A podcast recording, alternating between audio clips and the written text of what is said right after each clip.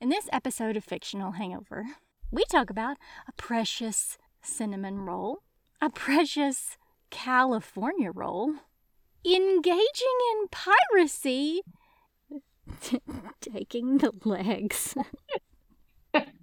and running. In our discussion of In Deeper Waters by F.T. Lukens.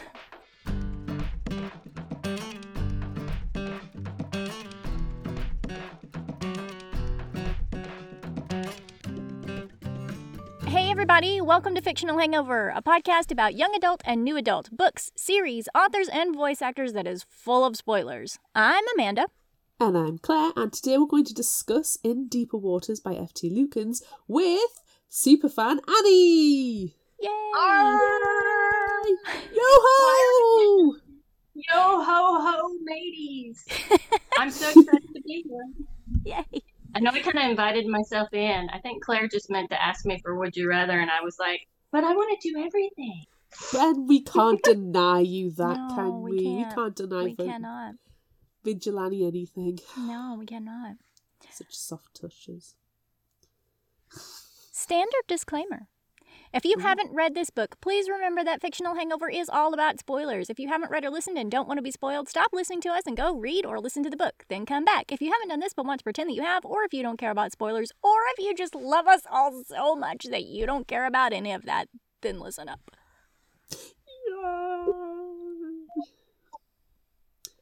Yeah. Very excited to read this one because they're all piratical.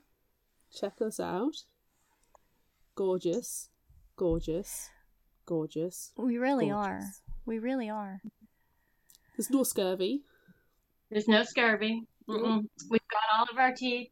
Hey, I was about to say we have all of our teeth. We all also have all of our eyeballs. Yes. This is true. Um, I was attempt- gonna attempt an eye patch, but you know, as a person who wears glasses, that's probably not a good thing.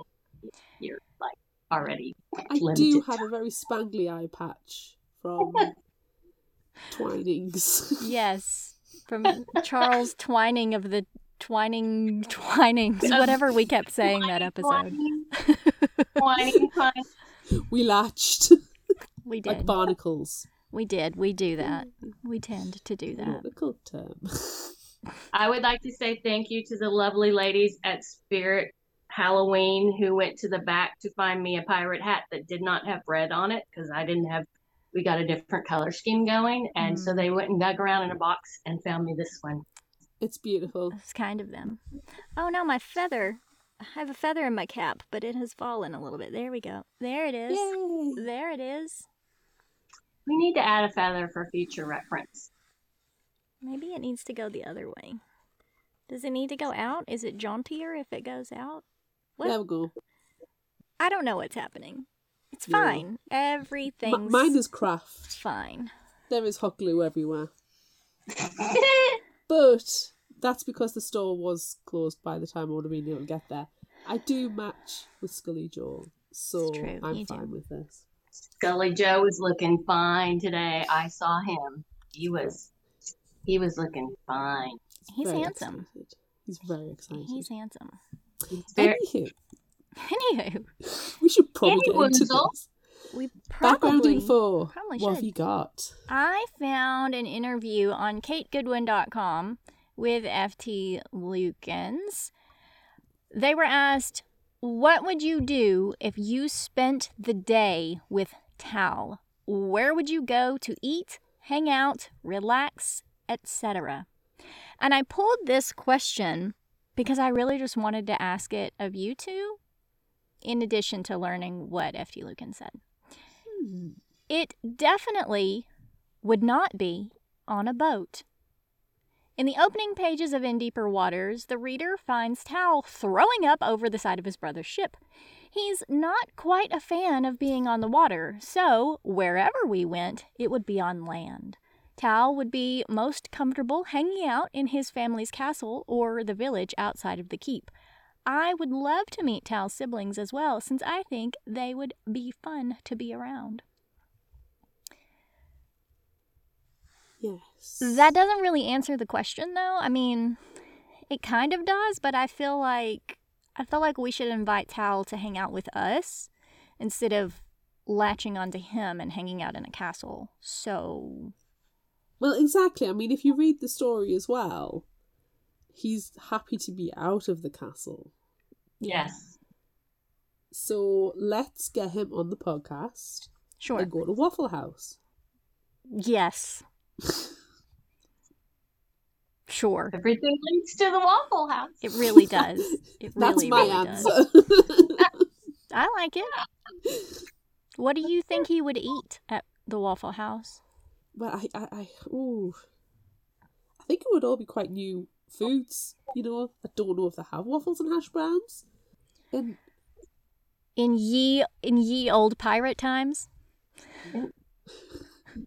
Do I remember in the story somewhere somebody made biscuits? there'll be ship's biscuits. And and I remember thinking, do they have did, did they have biscuits? It won't be like Right, scones. maybe It won't be like you can have- or the biscuits that you will know. They'll be Yeah. hardier, longer lasting. They'll probably be the kind of thing that you need to soak in order to, you know, reconstitute them. Okay. And I could be confusing this with something else I've read this week. I feel like they ate a lot of sausages at one point and then he vomited them all up. Yep. He did a lot of vomiting. A lot He of did a puking lot in of this book. vomiting. Yeah. He did a lot of vomiting. I mean, I guess that's how you know it's true love. If you you know, you keep vomiting and they're they stay with you. They're you. still there. Yeah, you're My right. would they're still there. You know it's true love when the other person farts in front of you. Oh, well, we can't have that. We can't. We can't have that right now. What's Let's your stick with answer, puking. Amanda? What? Where would I take Yeah. Tal? You can come to Waffle House with me. I mean, yeah, I guess I probably would. I I think it would be exciting to take him, you know, to a to a good restaurant. Not necessarily Waffle House, maybe Yeah. something a little classier. Hey. Even though Waffle House is the classiest of all places. Absolutely. Mm-hmm. Or you know what? You know what else would be fun? You know how like all of the mini golf courses are pirate themed for whatever reason? I would take him to a pirate themed mini golf. Yes. I That's like what it. I- There that's what you would do. go. There you I go. would I like it. I like it. All right, cool. Do we have initial thoughts? Uh, I have had this book for over a year, well over a year, and I've struggled to find time to sit and read it. So I'm, I was so glad to actually finally have the excuse to read it to fit in with our book club theme. So you know, pirate theme. Um, it's a subtle theme this week. It is. So- I So bought good. it immediately after you showed a picture of it on social media because the cover It's beautiful. It's is a beautiful so pretty. cover. It is, yes, it's just gorgeous. So yeah, and then when I was kind of waiting, and then Claire sent me a message and said, "Did I want to talk about pirates with y'all?" And I was like, Ooh, "I will wait and talk about pirates. I'll wait and read it then." So, so we've been we've been saving it for Yo Ho Ahoy Ladies Nice. excellent, excellent. Yeah, I gotta be honest with you too that I just got dragged into the deep on this one. I walked. the I walked. kraken came up out of Yeah. the ocean, wrapped all its tentacles around you, and just Yeah, yank. yeah. I almost walked the plank with it, but I didn't. I don't know. I'm sorry. I regret saying all of that. All right. No, don't, because actually, I'm going to link into my surprise in our discussion. It, that what you've just said links into what my surprise is. So we'll we'll put a pin in that thought after Okay. we've read. Okay. everything. Okay. Well, let's let's get started with the summary then. Don't throw up, don't throw up, don't throw up, don't throw up, don't throw up. Tal hates the sea. He is at the ship's railing with a death grip when his older brother Garrett calls to him and saunters over. Tal is part of the royal family of Harth, the fourth of five children, and his older siblings are set in their royal roles. Isa is next in line to the throne, Garrett is the head of the navy, and Kest is a renowned scholar. Slash bird. But Tal still feels adrift. No pun intended. His coming of age tour will hopefully help him grow into his own, and he's anxious to get started despite the nausea. But Garrett has had to stop to investigate a burning boat. Amongst the wreckage, one of Garrett's crew spots a crest, and Tal recognizes it belonging to a previous king of Ossetia. His sister, Isa, is set to marry Ossetia's prince, which means Tal has been forced to study everything about the place instead of anything interesting, like, you know, magic, for instance. Also found on the burning ship is a chest of newly minted coins, and more interestingly, a survivor. The boy, Athlen, has been shackled to the derelict craft's mast. While Tal is talking to Athlen and promising to keep him safe, the winds change, warning of an incoming storm. This causes magical sparks to flit between Tal's fingers, which Athlen sees. Ooh. Gasp! Oh. Gasp. Garrett questions Athlen, who gives him very little information other than to stake a claim on the chest of coins because he found it fair and square. Yeah, royal chests don't work like that. No. All the while, Tal is shaken. He accidentally let someone see him use magic. It was a mistake, but it still breaks his promise he made to his mother to keep his ability hidden. Meanwhile, Garrett has given orders to get Athlen and the chest on board the Warbird and to cut the derelict ship free. Tal is made to look after Athlen and try to get more information out of him. In the hold of Garrett's ship, Athlen complains his legs are tired from being on them so long and begs to be set free and says he doesn't see why Tal doesn't just use his magic to get the iron fetter off his ankle. Tal is wary of his magic and of keeping it secret. He is the only person alive with magic and is worried what others will think about him should they find out. There are already rumors circulating through the different kingdoms about him and whether he has magic, like his very evil great grandfather, or if he's just frail and weak.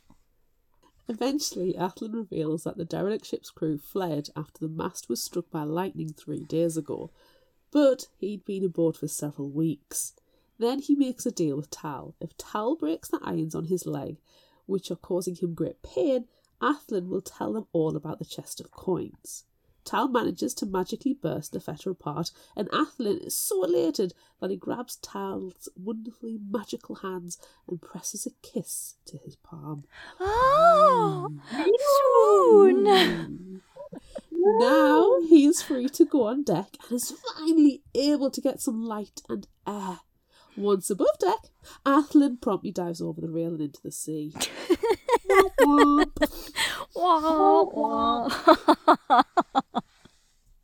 Tal is distressed by Athlen throwing himself overboard, so Garrett consoles him and tells Tal it is a good thing he cares so much as the last person to wield magic. Their great grandfather did not care at all. Tal's being able to wield magic is rare, but it's not the only kind of magic in the world. His brother Kest, for instance, can shift into a bird, and tales used to be told of the existence of other magical beings like unicorns and mermaids. Mermaids? You don't say. A short time later, the Warbird docks at the port city of Baton, and Tal goes to explore with Shay, the royal family's most trusted soldier, following him. Tal hears a familiar voice and spots Athlen in the crowd trying to barter for medicine with pearls and sea glass. The merchant is greedy and says the pearls are poor quality, so Tal intercedes and sets the man straight. His royal signet ring gives a very clear signal to the merchant not to mess with him and to do what he says. In gratitude for the medicine needed to heal a friend's sick mother, Athlen gives Tal a shark tooth and takes him to his friend Dara's house in a poorer area of the town. Dara, she isn't impressed by the prince and is downright rude to Tal when he expresses concern for her mother. The other royals have never done anything for folk like her, so they have not earned her respect. In addition to her rudeness, Dara knows something about Athlen and mocks Tal for his ignorance. Before Tal leaves, Athlen promises to thank him properly. Ooh. Back on the ship, Kest arrives in bird form. He was sent by the Queen to check on her youngest son after Tal sent her a missive. There is a piece of parchment in his mother's study that he can magically transmit letters to. Kest also updates his brothers on the arrival of Isa's betrothed under much pomp and ceremony. At breakfast, Tal tells Garrett he wants to spend the day giving out medicine to the people to help with the illness that is spreading through town. This is not the way that Garrett spent his coming of age tour. As Tal is getting ready to head out, one of the sailors on their ship calls him a perversion and attacks him. But thankfully, Shay intercedes, though the sailor gets away. This does not put Tal off from helping the people, and with a list of supplies provided by Dara, he spends the day giving out medicine. After his good deed is complete, Tal, Garrett, and Shay head to a tavern where Tal finds Athlen badly singing bawdy sea shanties. He greets him, but their exchange doesn't go well. Athlen says Tal is too soft to be a prince, which puts Tal in a bad mood, and so he heads back to the ship. He wants to go alone, but Shay won't allow it. As a compromise, she gives Tal her dagger and follows 20 paces behind, so of course something happens to it. Athlen pops up, pulls Tal into the shadows, and takes him to his sea cave home. Ooh. The cave is covered in trinkets and jewels, all of which remind Athlen of his family. He tells Tal the one he has picked up reminds Athlen of his sister's tail. Wait, tail? What? Tail? Tail. He said tail, right? Tail. It's tail. He said Mhm, tail. He, He said said tail. He said tail. Athlen finally tells Tal why he was chained on the pirate ship. He was forced to dive for the treasure chest dropped into the bay because he's a merman. Ooh. The last merman. Ooh. Oh! Ooh. At this revelation, he goes into the pool and shows Tal his beautiful red tail. Athlen then tells the story of how he lost his family. One day, the sea floor shifted and cracked, and he was separated from his family. He tried to find them, but the water around the cracks was too hot and burned his scales. Then, dead merfolk filled the sea. Mm. Athlen was so lonely and desperate to find his family that he made a deal with the sea witch to have legs, but didn't tell Tal the bargain he made with her. After this tale, no pun intended, Tal needs to return to the ship and Athlen escorts him from the surf. When Tal reaches the dock, however, he is attacked by some ruffians and a wildcat shifter. Despite his attempts to fight back with Shay's dagger, he is kidnapped. Wah, wah. Tal wakes up injured and imprisoned on a ship, his signet ring gone. He could break free from his prison, but can't ri- risk the pirates finding out about his magic. The captain, Zeph, tells Tal she picked him up for the ransom, assassination, war, and magic. he learns that his kidnapping has something to do with his sister Isa's wedding, but he isn't sure if it is to ensure it goes through or fails. Zeph assures Tal she will keep him alive, but if he wants to eat, he must work. Before the labour begins, Tal is taken to see the healer, Poppy, who is nice but pretty intense about the magical folk of the sea and believes in mermaids and the sea witch. Desperately wants to meet her.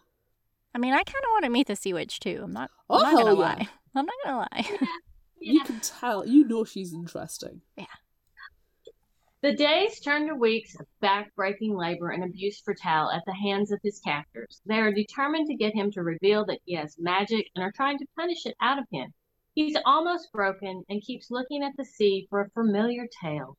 One night in his cell, Tal spots a scrap of sail and uses his magic. He wills it to move into his cell. He then takes the shark tooth, cuts his finger and uses his blood as ink to write his family, telling them that he has been kidnapped, but to continue with the wedding, and sends a message by magic to the parchment on his mother's desk. Zeph visits and sows seeds of doubt in Tal, and Poppy visits with water, but he knows he can't trust her as she also pushes him to use his magic. Finally, Poppy reveals they are in the Moraline Sea. At last, he has a location to tell his family.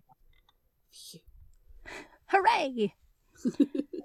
Two nights later, a sound wakes Tal. It's a bird! It's Kest. He shifts to human and tells Tal that Garrett will be here by sunrise and that he only needs to hold on for a few more hours. Shifting back to a bird, Kest flies off, though Tal begs him not to go. When Garrett's ship is on the horizon, the pirates prepare themselves. Zeph doesn't believe Tal is magic, considering, you know, he's told her over and over and over again that he's not, and then suffered all the punishment for it. It's a shame, she says. If he was magic, they were going to pass him to Ossetia to use as a weapon in Isa's betrothed, Prince Emmerich's name.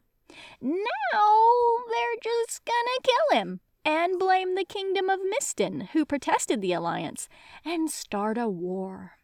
Magic boils in Tal, and he releases a pillar of fire, and the ship starts to burn. Zeph cuffs Tal in iron restraints, and as she goes to kill him, Kest flies in and attacks. As the ship starts to go down, Tal spots Athlen in the water, and he grabs Tal and manages to get him into a jolly boat. Tal wakes up cold, still cuffed, but in Athlen's cove.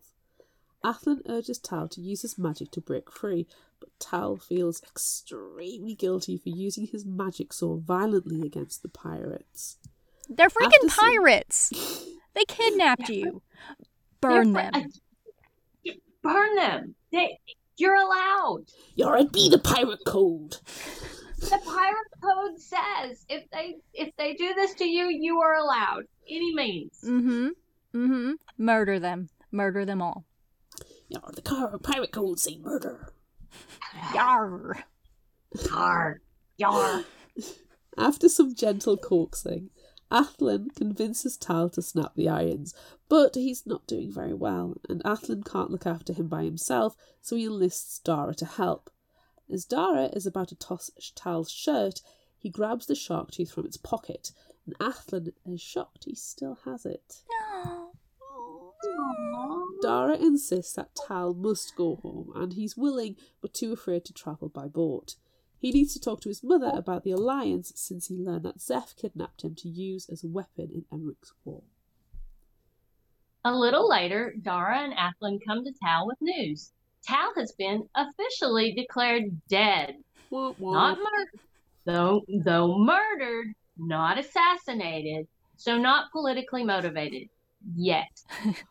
the perpetrators have been captured or killed, but there is a bounty for information, and the townsfolk have implicated Athlen.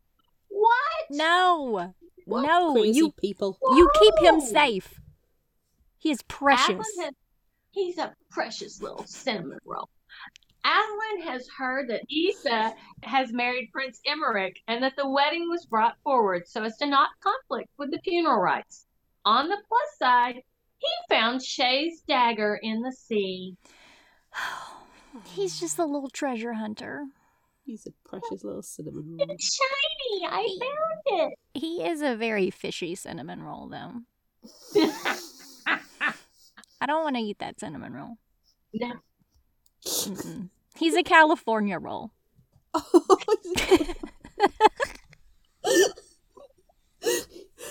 okay, so we agree Tal is a precious cinnamon roll and Athlen is a precious California roll. Yes. I Yes. love it. I love it. I'm hungry, but I love it. Athlen and Dara nurse Tal, if not back to health, at least enough so he's ready to travel home.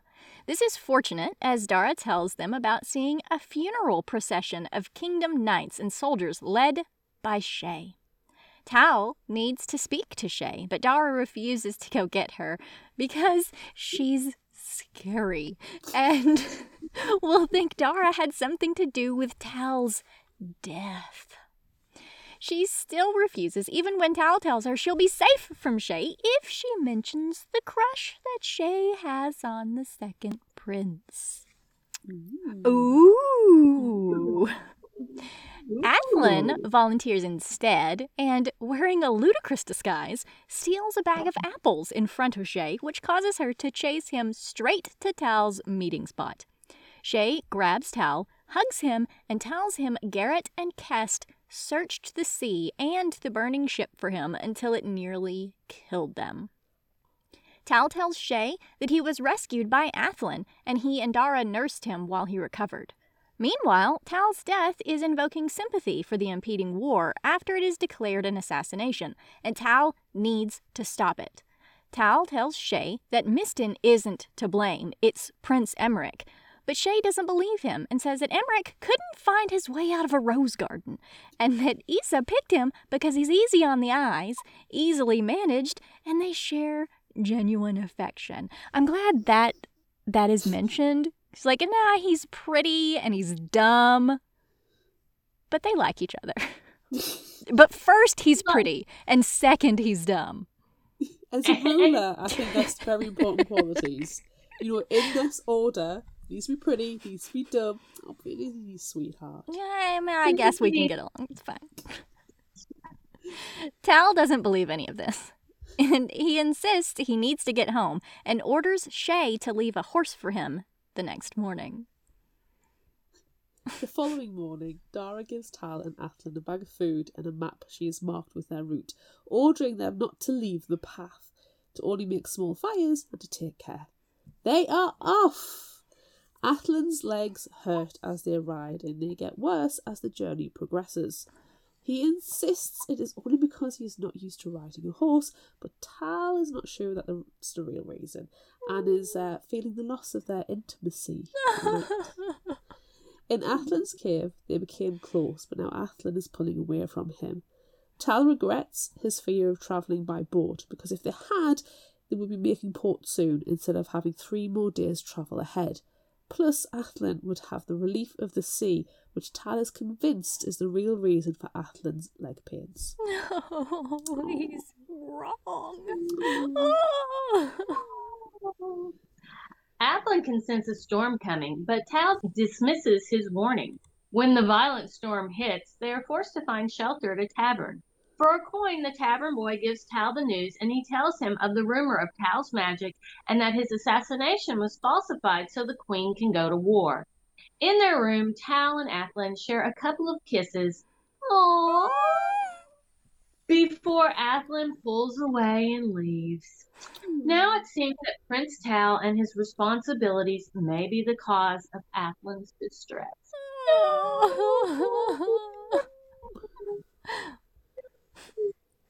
Tal follows Athlen and he finds him hiding behind a curtain because the pirates who kidnapped him are there. As they both hide, the cat shifter from Tal's kidnapping dramatically strides into the tavern in her human form.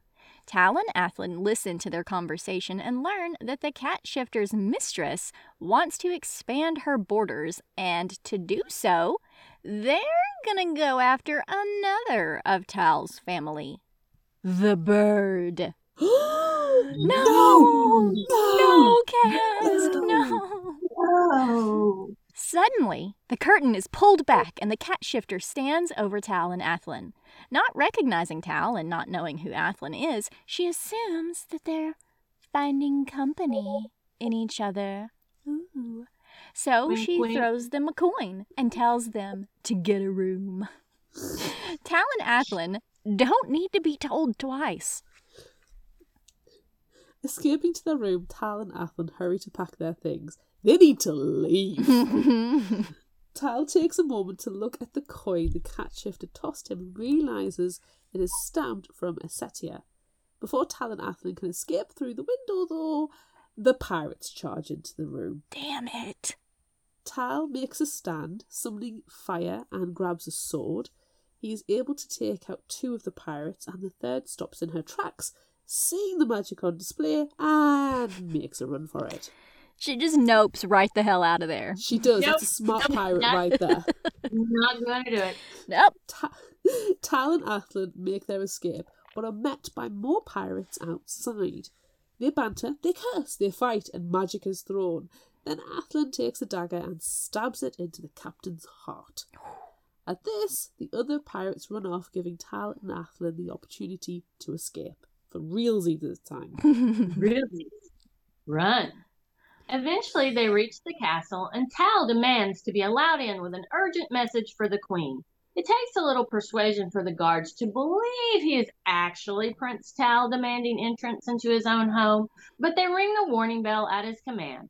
Tal uses his magic to make a very dramatic entrance into the throne room where Isa, her husband Emmerich, Garrett, and their guards are. They're so relieved he's still alive. Yay! But Tal's more concerned over Kest, who they assure is in his room with guards. He's also concerned by Emmerich, who is stunned at his magic. Tal accuses him of knowing what his sister Vanessa has been plotting. Because twist! It was his sister the whole time. Evil bitch. He's, he's too pretty and stupid to have had anything to do with it. Yeah, he's, He's so ornamental. He's decorative. he's decorative. Tal tells Isa and Garrett everything he's found out, but Emmerich calls them lies and says his sister would never do that. Vanessa enters the throne room at that exact moment with her maid and states her brother is too dim witted to conspire to anything and confirms that all the accusations about her are true. Vanessa is confident she can blackmail Tal and the Harth Royal family since she's sure they wouldn't want the rumors of Tal's magic to be confirmed. Meanwhile, the maid shifts into a cat and lunges, causing a fight to break out as the queen walks in with Corey, Tal's youngest sister. Before the maid and Vanessa can escape, they are caught and taken into custody, along with Emmerich. Oh, poor sweet. Emmerich. Tal reunites with his mother and introduces Athlen to everyone. The Queen leaves to stop a war, and his siblings crowd in. It's just a normal day for the royals, isn't it? Tal insists on seeing Kest, who is thankfully in bed and not assassinated. Thank goodness. Thank I think we all expected him not to be there. But he is hurt from an archer shooting at him when he was a bird. Kest returns Tal's signet ring that was sent to the castle without ransom. Later, in his rooms, Tal finds Athlen fast asleep in his bath, No, tail Aw. hanging over the brim. no. It's Aw. adorbs. It's precious. The precious, precious California. roll. Precious California roll. The precious California roll. Sometime the next day, strange noises wake Tal and he pulls his magic for protection. But it's just Garrett and Corey. They tell him there has to be a meeting and that Tal and Athlen's presence is required, but not until after they eat. Let's get the important things. We need food. Yes. Yes. The Queen's council room is filled with the royal family, and Tal recounts the events of his kidnapping, his rescue, the days spent in the cave, and the journey home. His family is very proud of him, but they wonder about how Athlen saved Tal from the middle of the sea when everyone else thought he was dead. Athlen tells them the truth about his rescue and shows them all his true form. Tal realizes his mother knew all about merfolk as she stares at the tapestry covered with all sorts of magical folk. She reveals that her grandfather, Tal's great grandfather, King Lon, attacked all the magical creatures, either killing them or driving them away, including the merfolk. It seems that all the myths they read as children were true. Now they all wonder why Athlen has legs, so he admits he made a bargain with the sea witch for them, but he doesn't say what the bargain is. Come on, guy. You gotta tell us. Secrets. Grits. The discussion then turns to Emmerich and Vanessa. Isa doesn't believe her new husband was involved and doesn't want to annul their marriage. She decides the situation will be better handled if they keep their vows. However, the king of Ossetia needs to formally apologize for his siblings. They also agree that Tal can no longer hide his magic, so he will show the other kingdoms he is not his great grandfather and will not use his magic for evil. Isa says they will have a celebration of joy, which will bring the other kingdoms to them, and Tal can show them all his true nature. The discussion takes one more turn as the Queen asks for Corey and Athlen to step out. She tells her older children that the King of Miston has a 17 year old bastard daughter he wants to make legitimate, and that he may forgive the war if she were to marry into the Harth royal family. Tal believes, since he's the closest in age, that he will have to marry the girl, but Garrett won't let him because he sees the way Tal and Athlen look at each other. No. Kest steps up next, but Garrett also refuses to let him do it, knowing that he and Shay have feelings for each other, so he volunteers. He's 23, not an old man. Come on. Besides, he says, it's time to settle down. The Queen agrees with all of this. Later, Garrett and Tal go to question Vanessa's maid, the cat shifter, in the dungeon. On the way, Tal hears a familiar voice. It's Poppy, the woman who helped keep him alive on the pirate ship, and she's very pleased she didn't kill him, and he agrees. Poppy asks if the merfolk or the sea witch saved him, which is shocking because not many people know of their existence. Tal pushes her for more information, and Poppy says that the sea witch was a mage driven into the sea by fire. His great grandfather's fire, to be exact. Mm. She begs Tal to free her, but Garrett comes back and drags Tal out of the dungeon. Great grandfather, evil, Come on, guy. so evil. Tal is disappointed Athlen isn't waiting for him in his room. He wants to share the news that his mother approves of their relationship and wants to make sure Athlen is comfortable at the palace should he choose to stay. When Athlen does return, it's when Tal is fast asleep, and he wants to know if Tal is going to marry the princess. When Tal says he's not going to marry her, Athlen's relief is visible. Then Tal notices Athlen is fully dressed with shoes and waistcoat and a collar, and there's not a single hole in any of his clothes at all. Mm-hmm. Tal confesses that he wants to be with Athlen and shows him a hidden garden with a seawater pool and offers it to him if he wants to stay. Oh, and you know what? He does want to stay. Oh. They kiss passionately and return to Tal's room. Ooh. Fade to black. During the early morning, Athlen can feel the pain of the sea witch calling in her debt. Terrible timing, terrible. Hmm. Terrible time. He finally confesses to Tal that the blood of his beloved was the price for his legs, but he made that deal because he never thought he would find someone to be his beloved. Oh. As his love for Tal grew, so did the pain in his legs. Tal says he will pay whatever price the sea witch asks to take away Athlen's pain, but Athlen won't allow it. A messenger interrupts them then, bringing word from the king of Ossetia, and tells Tal his presence is needed. All these people's timing are really bad. It's really bad. Really bad timing. There's a formal gathering as Vanessa is escorted out to be sent home to her very displeased brother, and the crowd boo and toss rotten fruit at the disgraced princess. Vanessa spits hatred toward Tal and bemoans not killing him herself, especially after his family had her maid killed. But she can rectify that and kill a sister, perhaps. Tal then spots an archer taking aim at Corey and sends a burst of fire at the arrow, but he only singes it. It wasn't Corey who was hit, but Athlen, who pushed Corey out of the way. Oh. Tal wins. He's so he's so good. He's so Tal orders Garrett to take Athlen to the sea before running to the dungeon for Poppy. Tal demands to know the sea witch's name so he can summon her and freeze Poppy for it. Her name is Morwen. At the sea, Garrett has brought Athlen and helps Tal carry him into the surf. Tal begs the sea for Morwen. The sea witch's magic is palatable as she appears. Tal wants to save Athlen and offers her his blood, but now she requires a life for a life.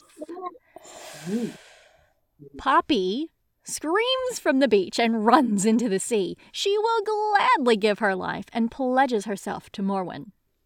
Tal slashes his arm with the shark tooth, throws some of his blood in too, just in case. The bargain is struck, and the sea witch produces a shell for him to fill with his blood as Poppy walks into a wall of water and emerges as a spirit of the sea.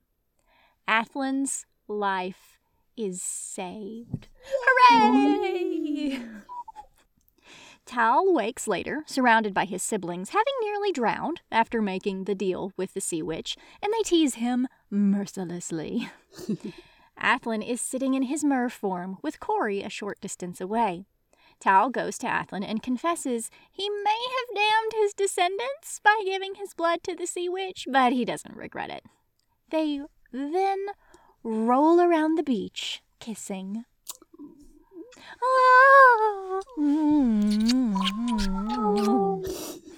Months pass. Not just them kissing on the beach. Yeah, that's how. Yeah, it that is true. That's what happened the entire Just time. Cinnamon constantly roll and California just- roll, just rolling back rolling. and forth, getting all sandy, but Uh-huh. still delicious. Yes. But let's interrupt that with a wedding. Oh. The arranged marriage between Garrett and the illegitimate Mistin daughter was rejected, and she eloped with her handmaiden and her fencing instructor. Mm. This is Kest and Shay's wedding. no. I'm so excited. Before their ceremony begins, Tal will announce himself to the officials in attendance, no longer hiding who and what he is. Everyone is curious about the last great mage who bargained with the sea witch and lived, and who was betrothed to the last merman. Now, though, he's surrounded by Athlen, Kest, Shay, Isa, Emric, Garrett, and Corey. They banter and jibe as only loving family can before the Queen enters and orders everyone out so they can begin the celebrations.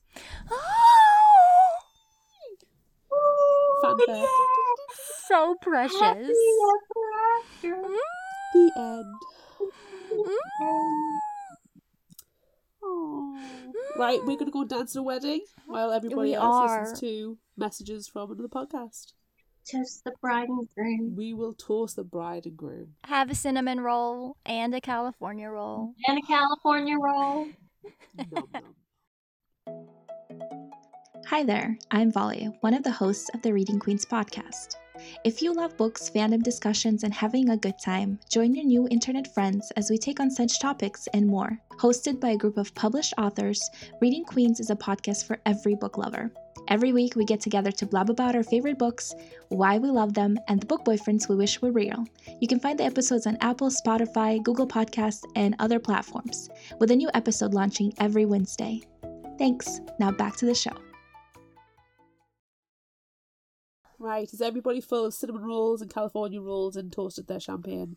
God, I really wish I was. I've had champagne and I'm a little tipsy. No, not really.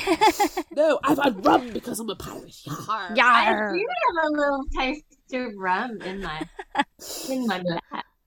And In you my- too can get a fictional hangover mug if you go to Redbubble. Thank you very much. Fictional hangover.redbubble.com for all your This favorite fictional hangover themed merchandise. Oh, Second little bit of advertising there. It's fine. I love it when it's impromptu, It's fine. which is It's a little- ninety nine percent of the time.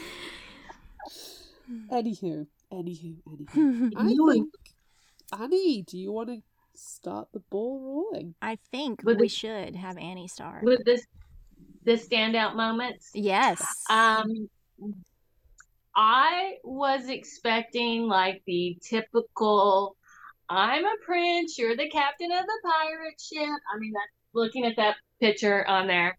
Um, so the minute that Athlen says, "There's," I found them and they're shiny. I went, merman. I found another one in the sea and it's shiny and it's mine. I'm like, merman.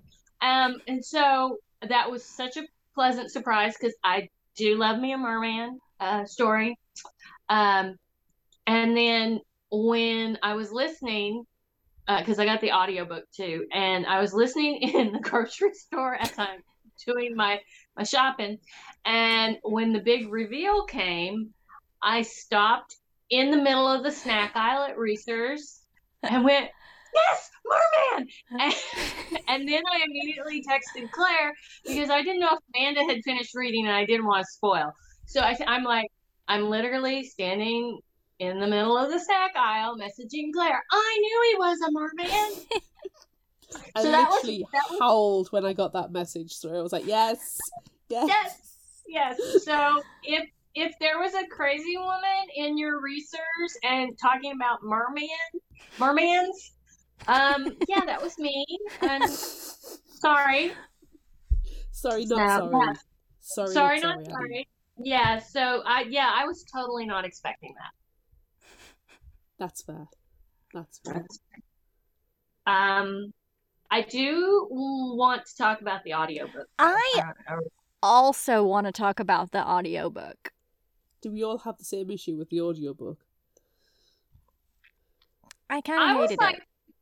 I was like fine with it. I was floating along and listening along, and we're in this like magical magical kingdom, and then Prince Emmerich starts talking, and I'm like, what the hell? Did we go to Texas all of a sudden? Yeah, what was had a role. what was the deal with that? It was I- so out of place. It was so out of place. I was like, is he from Texas? He's from the kingdom of Texas. I had to check to see if my AirPods hadn't picked up my husband's audiobook when it happened because sometimes it does. The Bluetooth connection gets a bit wily, and I th- I honestly thought I picked up his book, but no, no, no, no. They're from Texas. They're from Texas. Yeah. So apparently, Emmerich's brother is the ruler of Texas. So you know. But it's just it it's just. Emmerich who has the accent though, because just- yeah, Vanessa was. Vanessa was fine. Um, I He had was- he- yeah. I had some other issues with the audio though too. It wasn't just Emmerich. It wasn't just honky tonk Emmerich. Honky tonk. That's what he got. Oh. Honky tonk Emmerich. I'm the Prince of Honky Tonk. I'm the prince of honky tonk. Yeah, I just like me the princess of uh, of Harth. It was there were there were a few times when Athlen sounded so stupid. Like, but I don't know what to do right now. Woo, woo, woo." Like, why'd you just get dumb all of a sudden? What happened? Because there are other times when he has like a this vast vocabulary, but then he's like, oh, but I don't, I don't know what to do. Oh, oh, oh, I'm just a merman. Like, what happened? And also, the queen sounded like a king.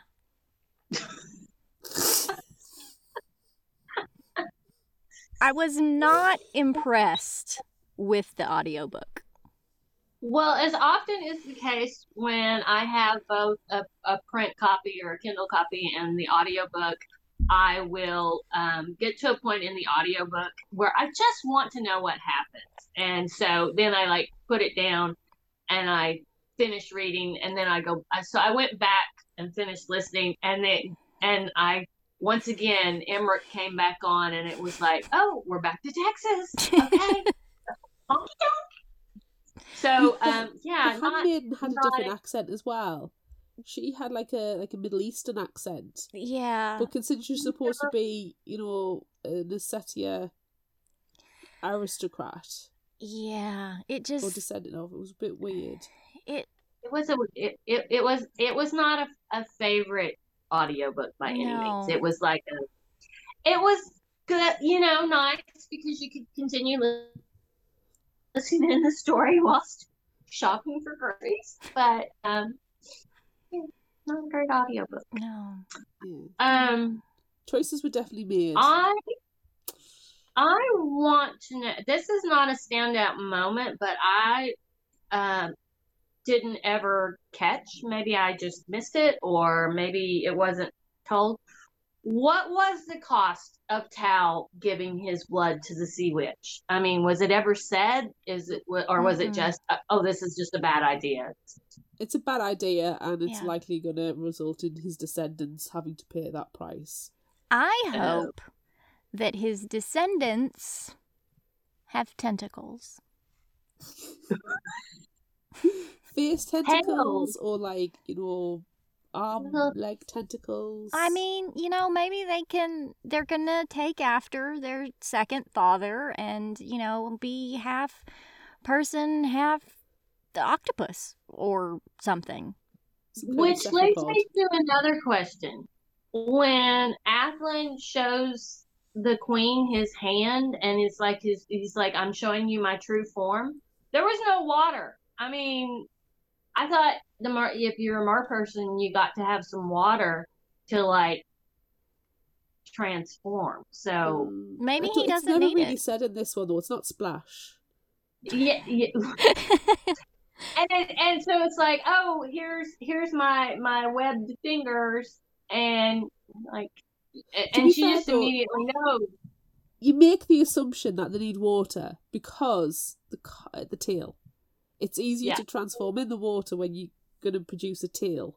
And also, it's easier to produce a tail when you have to take off your pants and your dick comes out. To be in the water, it's less embarrassing. You don't I really want to be showing your future mother-in-law your penis. No, you no, don't. you don't. No, that's not a good. That's not a good way to start it off. No. I did love when um he got out of the uh, he came came ashore. I think in, it was in the cave, and Dara was there. when he and when he she's like, came when he came ashore ashore ashore. I'm so glad you were picking up on those puns as well. She's like pants, and he's like, oh, land land rules. Okay, yeah. oh, I can't just walk around with my dick out. Can't just walk around with my dick out. Why can't I walk around with my penis out? That's what I do. You because have folk I'm in a your modesty. I I also you know the another story that I want her to write. I want to read the story of the illegitimate daughter who run who elopes with her handmaiden and the fencing instructor. Yes. Yes. I want that I want to read that story. Yeah, I need that. I need that Just like story. Throw it in there. She just she, and her fencing instructor. And I also want to know um, the lyrics to the sea shanty song about foam. yeah. We need to know that. I, I want two other stories. I want the story of his descendants and Yes. the- His the tentacled descendants. repercussion- Yes, his tentacled descendants and the repercussions from the sea witch. Um, and at that point, I kind of want Poppy to be the sea witch. Mm. Yeah. Um, and the other story is I want to know about King Lorne. I want, I and I think J. Christoph. I want J. Christoph style horror, decimation, brutality, Yeah. all the fucks, shits, cunts, bastards, and bitches Yes. thrown in there. yes. I want a graphically detailed horror story of King Lorne massacring yes. All these magical folk and trying to take over the world. I think it'll be quite an interesting. That would be more my style, I think. Yeah, I This want one- dark. This one was precious and lovely, but everyone knows I need I need You- some you, I need some you, gore. you, you need to you need to go a wee bit darker. Yeah, yeah. Wee bit darker. It was definitely a Sunday afternoon light read. Like you know, you just want to fill in a few hours, quick read. Yeah. Yeah. Yeah, I enjoyed it. It I was- really did. I enjoyed the fact that like there was the integration of the LGBTQ community into the world, And you know when when Tal meets Athlen, and Garrett's like, "Oh, there was a boy, was there?" There was a boy. Mm. And you know, And this it, natural assumption mom- that everybody will go with whomever they want, and Yeah. it's fine. And I love that. That's one of Yeah, but- my favorite final thought quotes, actually. yeah, the that the bit. whole um just acceptance and it's just it is what it is and nobody questions it. That's nice. That's nice to see. Mhm. Um, as you all know, I'm a wee bit older than you all, and I, you know, I don't know when young adult became a thing, but but back in my day, the only like young adult books featured what blonde white girls who go to college to find a husband. That was, you know, there was no, there was nothing. So I am always charmed by a book like this that is just like, oh, yes, you love who you love. Yeah. Doesn't matter. Yeah. And it's precious. Uh, and I'm always happy to see that in a book. And also, you just run off and have a happy polyamorous marriage. Because there's, you know, nothing A wrong with that. instructor. It's just a you do you, and as long as you're not hurting anybody, consent Right. and don't hurt anybody. That's, That's our- And Like, that's that's our life motto. Exactly, exactly. It's amazing. It's lovely. I also liked the fact that there was so many women in power. Mm, mm-hmm. You know, it was very, very female dominated, but also that the bad guy was a bad girl. Yeah. Mhm. Yeah, I like That that. Zeph it Equal was op- Captain Zeph. E- the- Equal opportunity for women. You can be you can be the evil but evil bad guy, bad girl. Equal Exactly. opportunity villainry. Yes. it was Yeah. wonderful. I adored that because girls can be baddies too. Yes. And I honestly, and I think that this is this is like bringing in some current events. I think it's it was it was interesting to see that that there are all you know it's like the queen and then the daughter is going to rule because as as we know Queen Elizabeth has just passed away and they Mhm. put that up there on the TV screen of this is what the succession line looks like and it's all men and it's going to be all men until I die, or you know, it's there, there's never going to be another queen in my lifetime. So, regardless about how you feel about the monarchy, but just the passage of that, that it, it's nice to see that it doesn't automatically go to the guys. Yeah. I mean, to be to, in defense of the monarchy in my country, which this is a rare occurrence, me defending the monarchy in my country. Um, the line of succession is the firstborn, and you can't control gender. Well, you probably Yeah. can, but you can't control gender, and it just so happens to be boys that were born, born first. Um, Well, yeah, and it, it was the same in the case of in Harth. You know, it was the queen was the queen, and Isa was the first born. She was the heir, but also the most suited for the role as Is well. that right? I thought Garrett was the oldest. No, Garrett was the second, Okay. he was. Okay. Yeah, and then Yeah. Then Tal, and then Corey. So yeah, it was. It, it was, but it was just nice to have that in there. Um, yeah. and Like Shay is like a badass. she's the- and like a commander of the army or something, Yeah. isn't she? Yeah. Yeah, and she's just like kicking, she's kicking ass and taking names. Um, and nobody thinks anything of it. She's not like, eh, it's not like, oh, you're a girl, you're a weak. That's another thing that I, I referencing how young adult has changed since now versus what I grew up with. There were never any girls doing any anything. They Mhm. were, you know, they their main goal was to either um, a career that was very female or, oriented, you know, like a teacher or a nurse. There was Mhm. never anybody wanting to. There were never any girls fighting fighting sea witches or dragons Yeah. or demons or any of that. And so I I like I like to see see that it just to to see a um a empowered it's like yeah I'm as good as you and I will just kick your ass if you just fuck with me. hmm I also appreciated the fact that Kest was allowed to marry Shay. Like there were no, Yeah. oh, but you have to marry someone from a royal family. Yes. And they were all and and the scene where they found out about this bastard daughter and they're like okay, well, you know, oh, Tal's like it's going to be me because I'm the same age, so it just makes sense. And then Garrett's like, "No, no, no." And then Kest is like, "No, no, no. I'll do it because you're happy right now." And then Garrett's like, "No. No, you're both happy. I am not interested in anyone, so I'll just get married because why not?" And he, I, I, I Yeah, really, I really appreciated that. That was good. Yeah, the whole like, because then it wasn't the same old uh, royalty normal person trope you've seen 50 Mhm. billion times. Yeah. Yes, there was no marriage of convenience because even the Queen was like, I, I do not ever want to ask you of this, but I have to ask this time. And she, she didn't want to do it. She didn't want to be in that position. And it, it, you can tell it killed her to ask this of her children. But it's not just Kest marrying Shay. Like, Tal married Athlen. And yes, Athlen is a merman, but he's also not a royal. Yeah, he's nobody. So Yeah.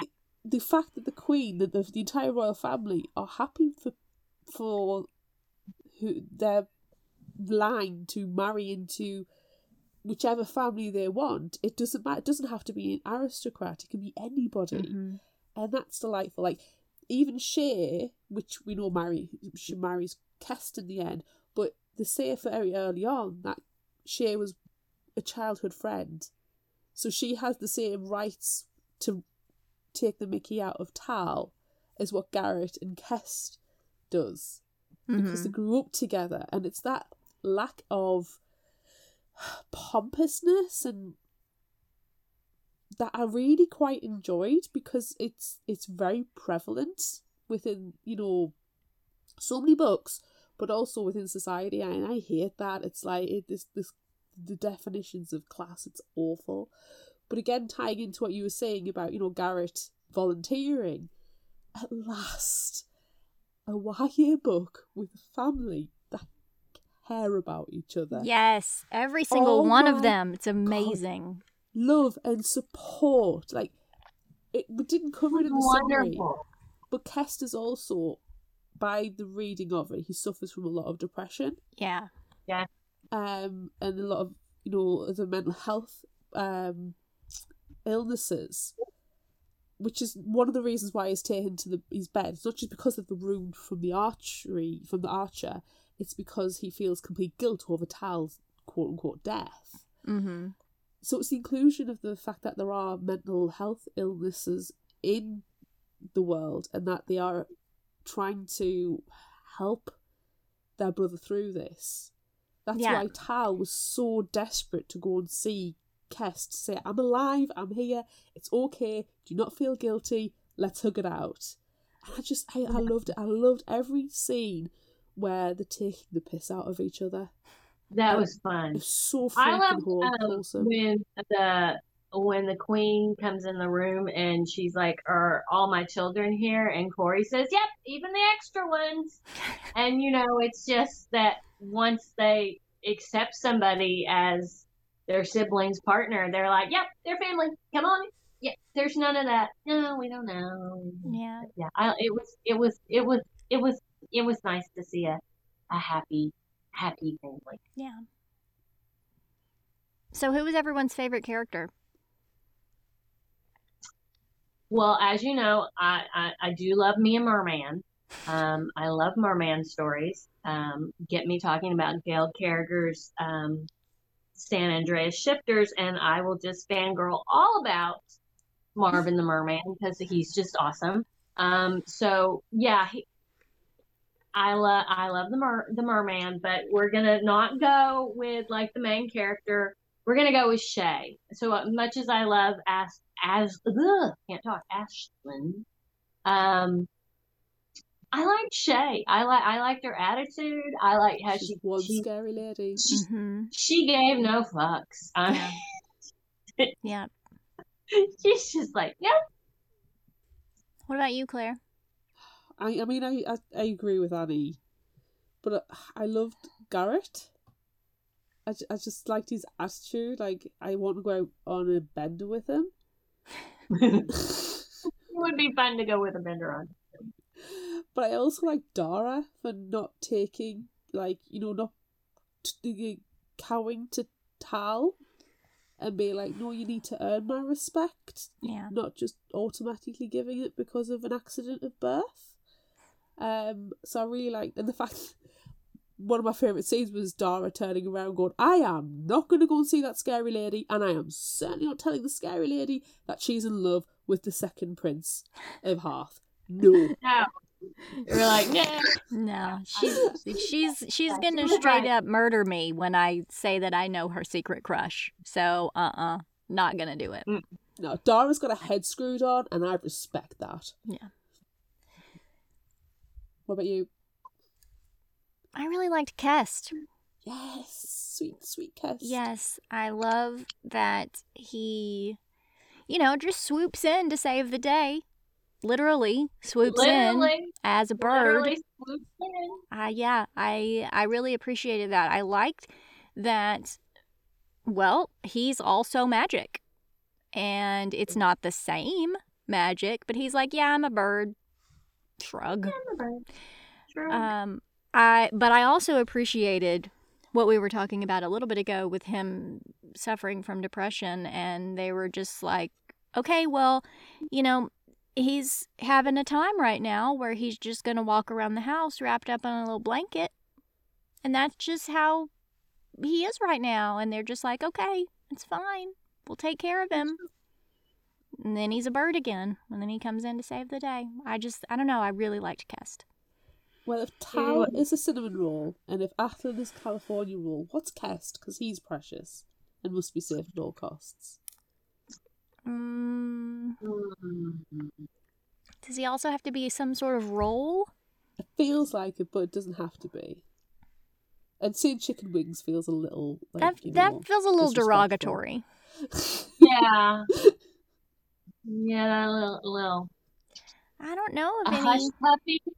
Oh, A little hush puppy. that's precious. What's a hush puppy? It's a tiny little bite of cornbread that you Oh. have with your fish sticks. When- well, if he's a when- hush puppy, then she's got to be something that goes with it. yeah, I can't. A I, Sazerac. I can't think of anything that's like chicken. Chicken really. It doesn't have to be chicken. Amanda, stop it. I can't think of anything that's bird. Well, bird if, related. If, if he's a hush puppy and that's like New Orleansy stuff. Oh no, he can be like a beignet or a calla, or, Mmm. Yeah. and then and then um, She has the bit of coffee to Shay go with is- it. Shay is like the the the um, Cafe de Monde um, uh, Cafe au lait. Yeah, she's like strong but kind of sweet sometimes. Mmm. Is Kest a sharp I cheddar and going- Shay the bitter coffee? No, because those don't go together. Do do. bitter do coffee and what? it. Delicious. I am not gonna eat cheese coffee. You don't have to put it in your mouth at the same time. You just have to kind of like share the palate. Mm-mm. Not. Have you had that that cheese that that it's it it tastes like peanut butter and it's goji go go go something and the husband loves it and he's like oh it's the peanut butter cheese and i'm like no those two things No. do not ever go together I do not like peanut butter. Do you? Well, you're wrong. Do you know you're wrong what? Do you know what just recently came out here in Arkansas? Cheese ice cream. Ew.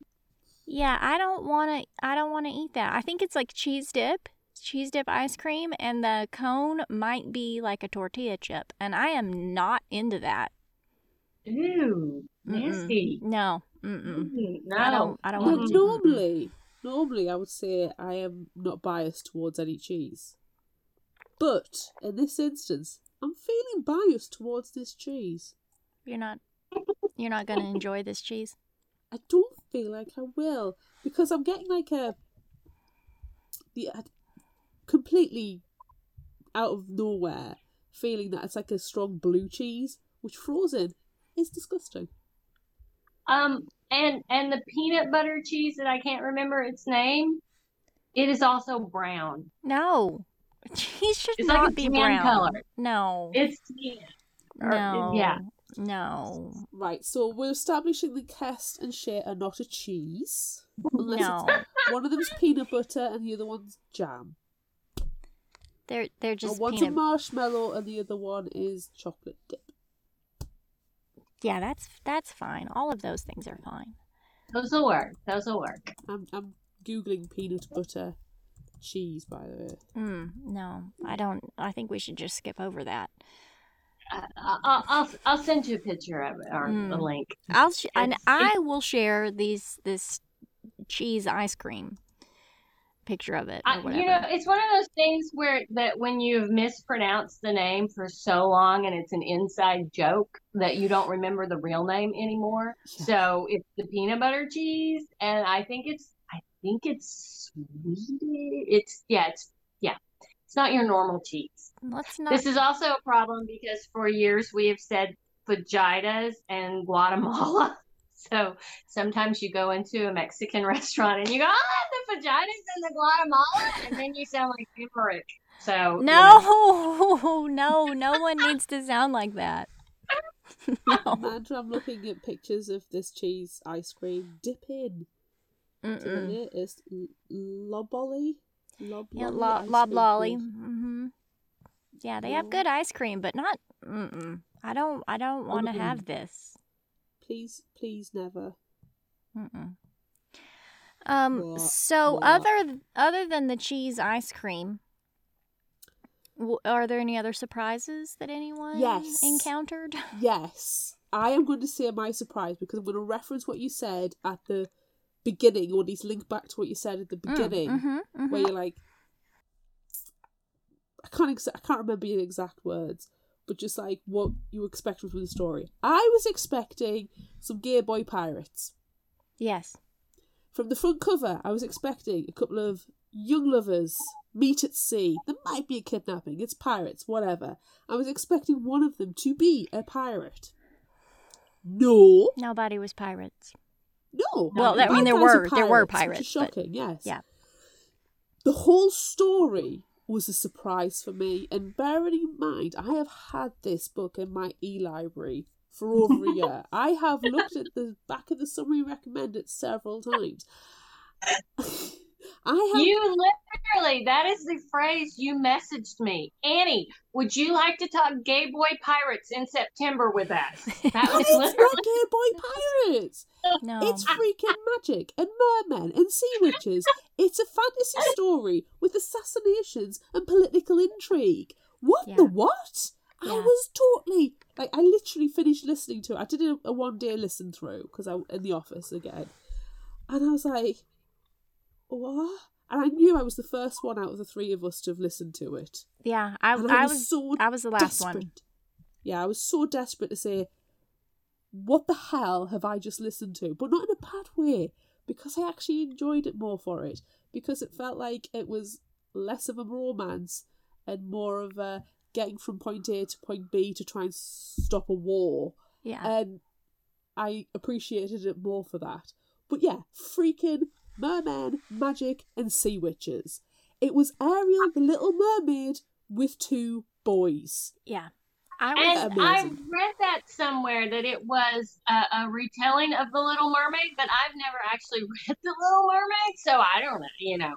But yeah, I was very much surprised when, um, yeah, we had a merman, and it, which you know, I like I say, I love a merman. So, but it was it was not what I was expecting.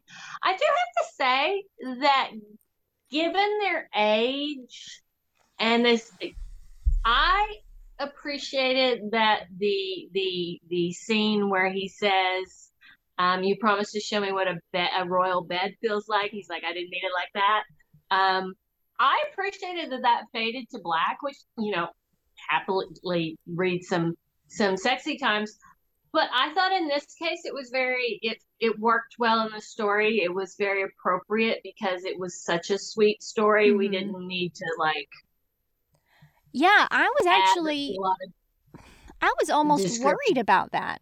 I Yeah. thought, oh, I mean, fine that it's happening, lovely, wonderful, but I was worried that it was about to get a lot saucier than it had been the entire rest of the book. I kind of was afraid that it wasn't going to fade to black and I was going to be like, whoa. no. It So- feels really but yeah. inappropriate to, to read those scenes as an adult reading YA. Like, as an adult reading adult sexy scenes, fine, bring it on. Bring it on. Yeah, bring it on, yeah. have it with toast and a cup of tea.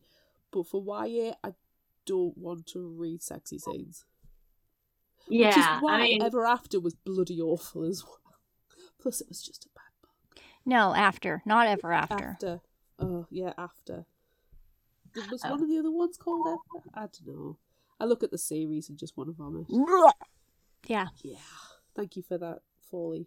But yeah, I did appreciate it was a, a fade to black story. I thought given the the um the age of the characters that it was YA, it was it was it was I liked it. I I Mhm. thought hmm it it was good that way. Yeah. But, um, which also I read a Goodreads review where, and we've talked about this in our group chat about somebody.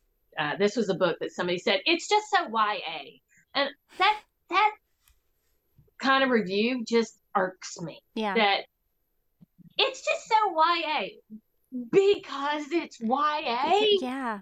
That's not that's not a thing. Like you you can say That's- it's too juvenile for you, but it, it uh-huh. can't be too young adult because that's literally what it is. Yeah, yeah. So, but yeah. Yeah. Weird. What were your surprises, Amanda? I was also surprised when you were like, "Hey Amanda, you're going to like this so much more than you thought you were going to because, you know, magic." Um but I was really upset that it was not revealed that Corey had any sort of ability because there was one moment and I can't I can't exactly remember what it was, but it just felt like there was some foreshadowing that she could like see not necessarily the future, but she had some sort of extra sight. And I Okay. thought she was going to get some some sort of something, Yeah. but she didn't. Uh, yeah, she yeah, she you you you felt like there was there was more to her story. I did. I did. So, you know, maybe there will be more of Corey in the future. There's a lot of loose ends, like uh, not lo- necessarily loose ends, but lo- lots of places Dangling that the story tentacles. can go to. Yeah, lots of dan- Dangling- tentacles. Dangling yes. tentacles. Um, is People it riding big is it boogie time? It is time. It is time. It's time. Arr, is it time? Yo-ho! Yo ho! I have Yo-ho! not done enough pirate speech. I once We lost my haven't. voice on International Talk Like a Pirate Day because I literally talk like a pirate all day at work for eight hours solid. I pissed off so many people. Well, you know, it's it's coming up. So you you've It's got coming time. up. It's yeah. You're, it's coming up. What day of Um, the week is it? Because that will. I think on it's how a it you- is a Monday. Monday because it is my wedding anniversary. That is perfect. That is It perfect, is. Annie. Um, we we have been married longer than Talk Like a Pirate Day has been a thing, but we, you know, we sell, you know, we got to celebrate both the things. So, right. Um, yeah. Alrighty. It me. Would you rather time? I'm not gonna. I'm not gonna continue that because you want people to listen.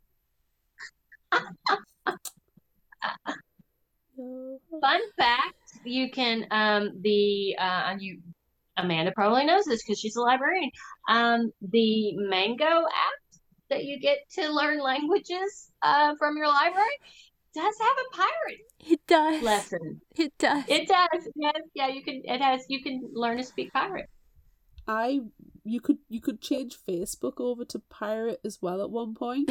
That's so funny. Yeah, that was a long time ago. I don't know if you can still do that. I don't know, but I only had it on for about a week before I was like, I can't understand a word that's on it. oh. Anyway. Anywho, would you rather? Cannon, cannon fire, cannon fire, cannon fire. We asked on social media, would you rather be a pirate or a mer person? On Facebook, 71% said mer person. On Instagram, 54% said pirate. On Twitter, it was straight up 50 50. And on TikTok, it was 69% said pirate. Hmm. Interesting. Right. Interesting, Mr. Bond. We have comments, lots of comments. Mince on Facebook said, I've gone pirate, but only as long as it's the romanticised version of pirates rather than the actual historical ones. I'd rather not have scurvy. No, yeah, let's not. Fair, let's not have scurvy. Um, And I like to bathe, so you know, if you're really going to be a pirate, you're going to have to give up ba- bathing and mm, dental hygiene. And Yeah, I think a lot of them could swim even. Bad luck. yeah. Um, Coral on Facebook chooses merperson that wishes to be a pirate. And I think it's funny that she went merperson first because we had some other comments, like in some library comments that are like a like a pirate that is also a merperson, but Coral chooses merperson first. I like it. I like it. Colin on Facebook said, I believe the correct answer is pirate. Having a crew around you, being able to wear a peg leg with no danger of judgment for anyone else, permission to shout yo ho at the top of your voice at every available opportunity. I'm pretty sure these things are the best things in life. oh, Oh. Constance on Facebook. Son of a bitch. She's just fully regressed. All of her responses are are in song form again. It's degenerated. Yeah. It's terrible. I don't even know what that is. I thought it was she was just being kind of salacious. I is that a song? It's- yeah, Yeah, it's it's, a from song. the Little Mermaid. It's a Little Mermaid song. oh, oh yes. They- Okay, yeah. Sebastian the Crab. Yeah. Okay. Life is better down where it's wetter. Take it from me.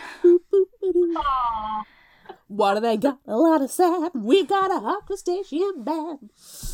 I'm glad that you went like big band just then. Like, oh yeah, oh 20s, baby. That's how I sing it. I know all of the words to that one. My son once only ever listened to that one song on repeat. That's fantastic. It's been a long time since I, I, I watched that movie, you know. Even though I don't have children, I still like to watch all the Disney movies for all the funny stuff they put in for the parents who had to go and watch. Yeah. I would argue Disney is not for children. Yeah. I would It's argue fine. right now, but the, the, the podcast's probably gone long enough. Brie on Facebook said, supernatural creature with the voice to croon people to their dooms. Or scurvy? Give me them gills. I like Gimme Them Gills. Give me them gills. I like it. Gimme, gimme, gimme, gimme, gimme them gills. I like it. L20 Kev on Instagram. I'm so glad that Kevin is back. I'm so glad. I really missed all of Kevin's comments. And I will say, Kev, I have asked my steward family members, and they are going to get back to me with an answer to last week's Would You Rather question. That's good. Ass or crotch. He really needed to know the answer to that question.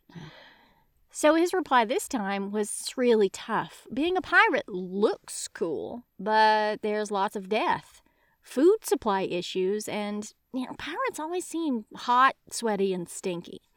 As a merman, there's tons of fish to eat, although technically you'd be eating your friends, and I think you wouldn't need to wear deodorant anymore.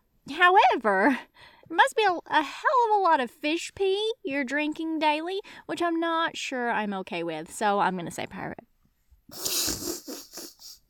That was just an adventure. It was. That was an adventure over the high seas, and then under the high seas, and then back over the high seas. It was. It was. Uh, That's that's like that meme of um no, I'm not gonna drink water. Fish fucking that. So. I, I assume it's okay to say fuck as many times as I want on the podcast. Oh yeah, go You- for it. You've listened to the to Yes, the podcast yeah. before, right? You, you did hear me drop the C bomb earlier, yeah? You did. You did say gunned earlier, so it's fine. Just like you. I'm so I know, I know. Um, we had some good comments from the library as well. I was pleased with the answers this time. Um, someone wanted to be a pirate mer person, and Oh, can I read one? Can I read this you one? my friend? can, you can. Avast ye scurvy dogs! Tis a beautiful thing, the briny deep, unless ye must walk the plank. Yeah, yeah. Someone else just said I am a mer person. And then someone else doesn't wants to be a pirate because they don't want to be in the water that much. And I think my favorite one is pirate. They are my second favorite thing next to dinosaurs. and they go on cool adventures and there is treasure and I love them. I love that answer as well. It's really good because it's all one sentence. So, what's everyone else going to choose? I um, saw this question and immediately went with Coral on this. I am going to be a mer person who engages in piracy, so I can have the best of both worlds. Um, and because of that, I think I voted um, one on Facebook and one on Instagram. So I, I skewed your your your your because yeah, I'm gonna be a mer person who engages in piracy. I really love your word choice. You are a mer person who engages in piracy. I don't know why I love it so much, but I do. We're gonna we're gonna do some pirating. Yeah, I love it. we're gonna Just get our wake pirate up on. morning and go, hmm, let's engage in some Let's piracy. engage in some It's like, piracy Let's go do a crime. Let's go Oh, engage in let's do- piracy. Let's do An ex- crimes. exception, uh, uh, uh, an an amend amendment addition, whatever that word is. Amendment. Uh, amendment to this. I specifically want the bathtub in the San Andreas Shifters pack house in the master bathroom because they have put a tub in with a mermaid shaped tub tail tub so that Marvin can can get in the water and let his tail out. So I I'm gonna I want to I want to be a mer person who has a fancy tub where we so we don't have to let our tail just hang over the edge. We want to. But you also want to engage in piracy. And once I get out of the tub, and you know I'm sufficiently relaxed, then I will go out and I will engage in some piracy and sing some, some sea shanties involving foam. I've just got this image of you sitting board with at breakfast. You know, you, you know, you're having some poached eggs on toast. You know, some smashed avocado, a nice cup of tea. You just kind of take that sip, look out the window, and go, "Yeah, yeah, I'm going to engage in some piracy today." And then just get up and go and do it. Yeah, it's time to let's do some piracy today. I feel a little pirate. You've got the hat. You've got the look. Perfect. It's perfect. Head to toe, you are ready to I got go. the boots. It's I got the perfect. boots. I love it. Why are you still here? Go and engage in some piracy. Go engage in in piracy. You know, I I was going to choose mer person, but I'm not. I'm not anymore because I want to engage in piracy. So I'm going to be a pirate. Just so I can engage in piracy. I'm joining the crew. I'm engaging in some piracy as well. Let's do it. Um, Yeah. I think we might need a fictional hangover T-shirt that says says "Mer person who engages in piracy." I think you're right. I think you're right. I'm I'm going to take I'm going to take a note. I'm going to take a note right now. Going on the You're welcome.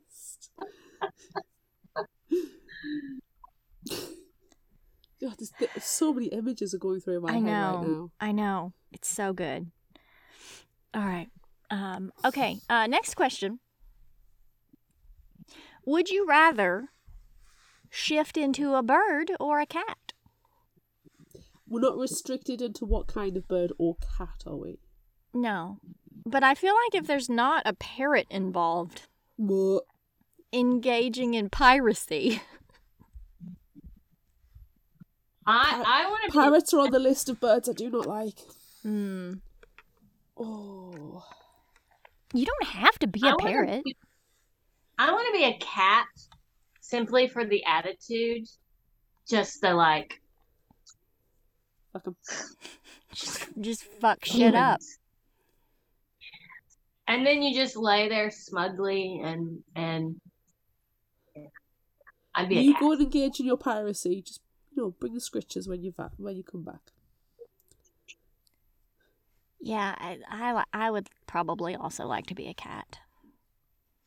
If I were a bird, I would choose penguin because I like penguins. But I'm gonna go with cat. But I'm not gonna be a little piddly little house cat. I'm gonna be like a panther or something.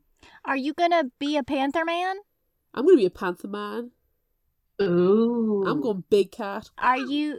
Are you But you're gonna be a one that can uh, like actually do it. You're not gonna like half-ass it. Like No Something. half-assing. No, it's not gonna be the Hanna You're- Barbera panther. you're cat. moving to Hot Shot? Oh God, no! I'm gonna no. no, you've already said it. Damn it! It's canon. It is. Although, I mean, if you were gonna, if if I was going to be a bird, um, a puffin, because they're just like so adorable. Yeah, they're they're precious. They're Um, precious. I feel like I would That is my gut. I would like to be like a hawk or something, like a violent bird. Have you seen those really scary looking, like the ones that have got like the, the size of people, but the bills are just freaking huge? You look at them and think, how are you not a mythical creature? I can't remember what they're they're called.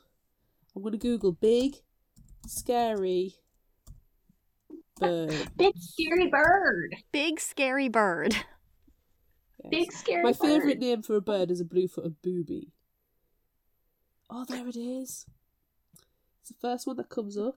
A, a titmouse. I, you know, Tit- you know, I almost said that, and I was like, no, I don't, I don't think that's right. It- but I almost yeah, said like- it. There, I, I knew this, but also because day before yesterday I was at Barnes and Noble, and there was a mug that had like all the the the the bad suggestive, not really bad, all those sort of names on a on a on a mug. Um, I would have purchased said mug, but it was way too small. Like it was, yeah, it needed, it wasn't hefty enough. But yeah, Yeah, I Okay, so the the scary bird is a um, it's a shoebill. It's a shoebill Ooh. stork, also no, dubbed as death pelican. ooh, I'm into that. I like a death a pelican. dead pelican. Freaking huge. So there you go. It's got like Let's hook at the at the end of its beak. So Let's Google just that. get it right in the name there. What we're what we're all about. We are a death pelican. Death pelican. It's Yeah. freaking huge. Anywho. Yeah.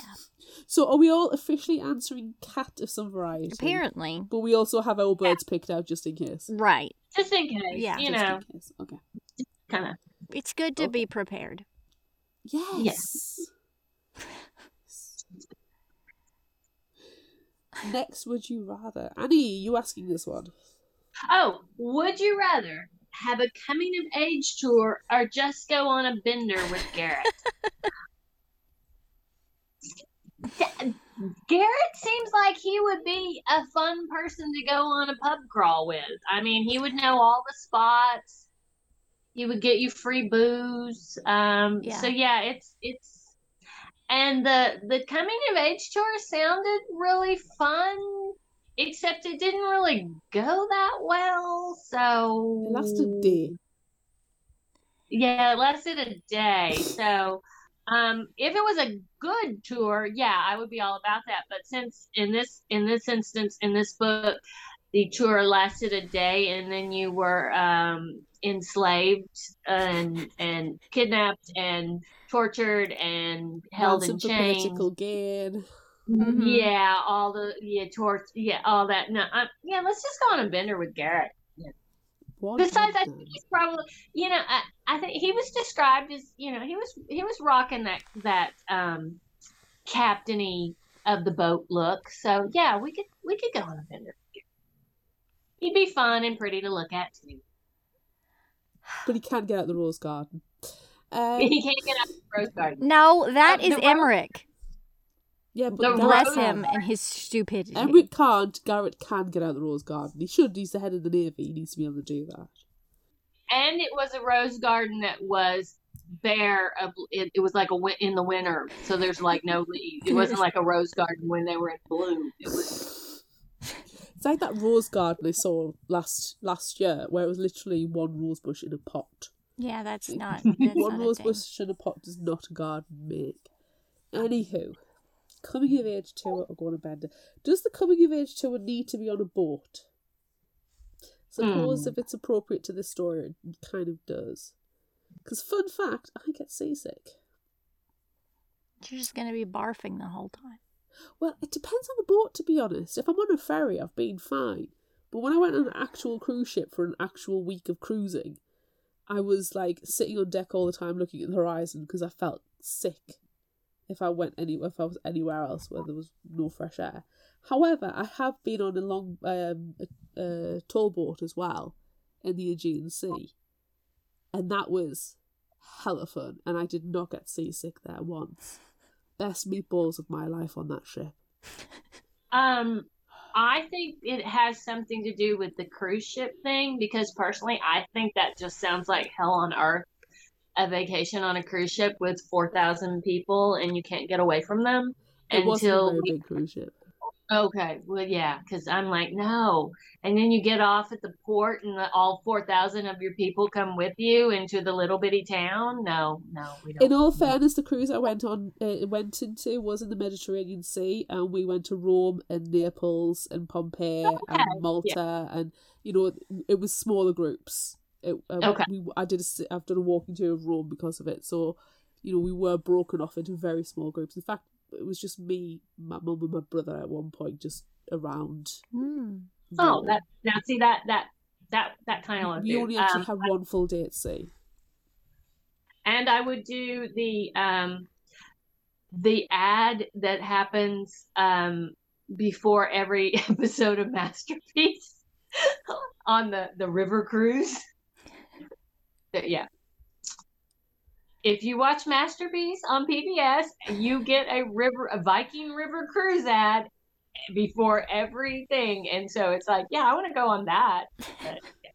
up, up the European rivers. But no, I, I don't want to go to Cozumel.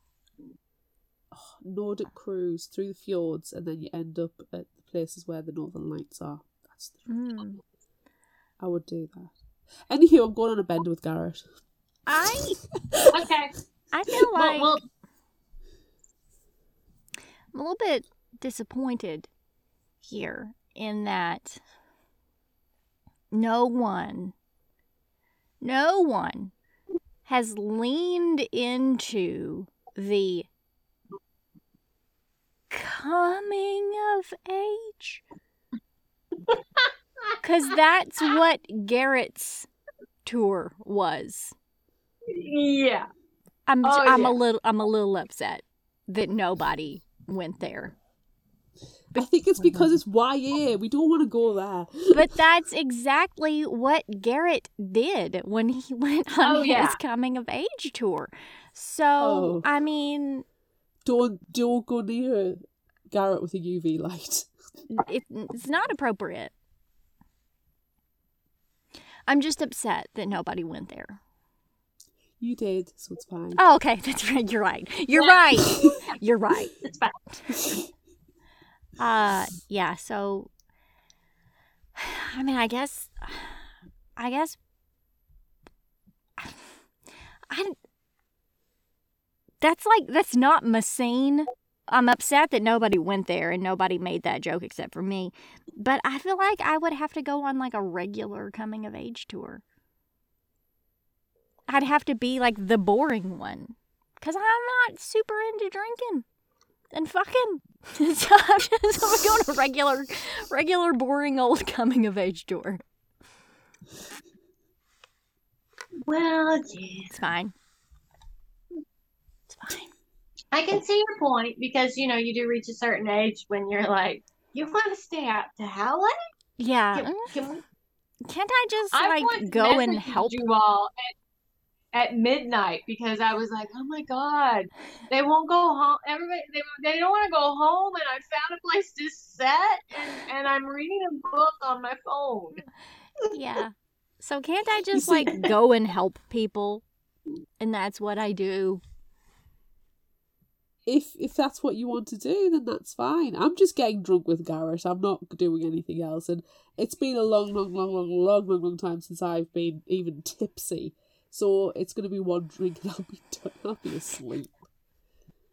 I, you know, I I do like my whiskey, um, so I can I can hang with Garrett for a while. You know, Yeah. we'll I'll just We- drink we- we- doctored coffees. It's fine. and then we'll know. You know, there's that moment when you go, no, that's it. It's time to stop. Like, Stop all it right, now. Mm-mm, done. no more. Done. Yeah. To be fair, I think it'd be quite early on. Garrett will be absolutely bladdered, and then he'd find companionship, and he'd bugger off and fuck whoever he's found. So you're just kind of sitting there and go, you know what? I'm just gonna get my book out. Get a book out. I think that's I'm fine. just gonna sit and read my book. I feel like there should have been a sea shanty or something involved. At some There'll definitely be some dirty sea shanties. I was listening to she- sea shanties yesterday. Weirdly, the the, the hubby I- just randomly put on. It's a Canadian, French Canadian band called the Dreadnoughts, and I was like, "What am I listening to?" And they were singing sea shanties in French, but then they changed to English as well. I highly recommend it. It was very entertaining. I was thinking today I needed to get out my um um pi- my the my CD uh, my music from the the pirate bands from the Renaissance Fair um and listen to Drunken Harpy Ooh. which is full of double entendres That is triple wonderful. entendres Um, drunken I feel like a couple of weeks ago I was um we were talking when we went to see um the the band the Decemberists and they have a sea shanty called the Mariner's Revenge. I like we were talking about that in our group chat together a couple Yeah. weeks ago. But also then there's that that other musical group um Turquoise Jeep that I really like and then they have the song it's a it's a pirate song. Treat me like a pirate and give me that booty. Possibly the best name song in the world ever. Yeah. Yeah. How'd we get here? What happened? If you like this, I- we've re- recommended that. Right. If you liked this, try this. We're not there yet. It's not. Oh. It's not. It's not time for that yet. For once, we're actually covering music. Anywho, we're on to question four. Are we? I think so.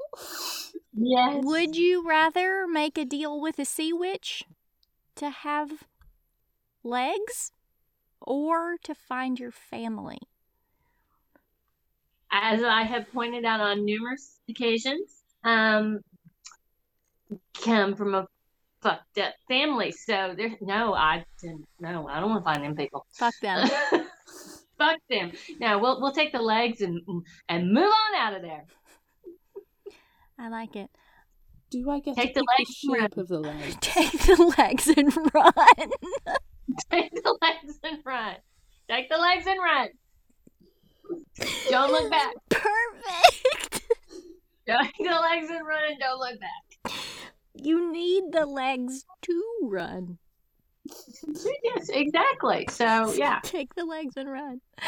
Amanda, we can't beat that response. Let's just move on. Sorry. Yeah, there's no, there's nothing better than that. Next question. Happy to help. God, Annie, you're so good. so glad you're on this episode with us. I I when it comes to things piratey and and talking smack about family, I am oh, I am there. It's perfect. We need to find a book that's just talking smack about family. We do. It's delightful. We do. Oh, anyhow, do you want to answer this or should we just move on No, because it there's- was possibly the greatest answer There's ever? nothing better than take the legs and run. Last question. I'm just going to hand over to Annie to, to, to answer. Would you rather give a seashell of your blood to a sea witch, which may adversely impact your descendants, but you save your beloved, or give your life to the sea witch and enter into servitude with her, becoming one with the ocean, but not knowing how you will be treated? I'm I am very proudly child free by choice. Woo!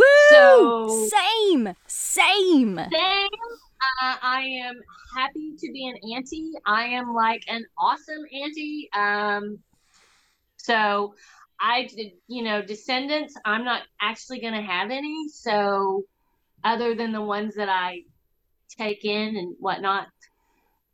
So no, I just don't care about them. No. So yeah, we'll, we'll just yeah take seashell, just a little seashell shell of blood, and you know if somebody down the line it's a problem, well it'll build character. They'll they'll sort it out. It'll be fine. It'll be fine. It'll be fine. Yeah. You don't know she's up to You evil can have with some that. character building curses and tentacles. Mm-hmm. Exactly. It's fine. And you don't know I don't she's care. gonna do something bad with that seashell of blood. I mean, maybe she just wants a seashell of blood for For funsies.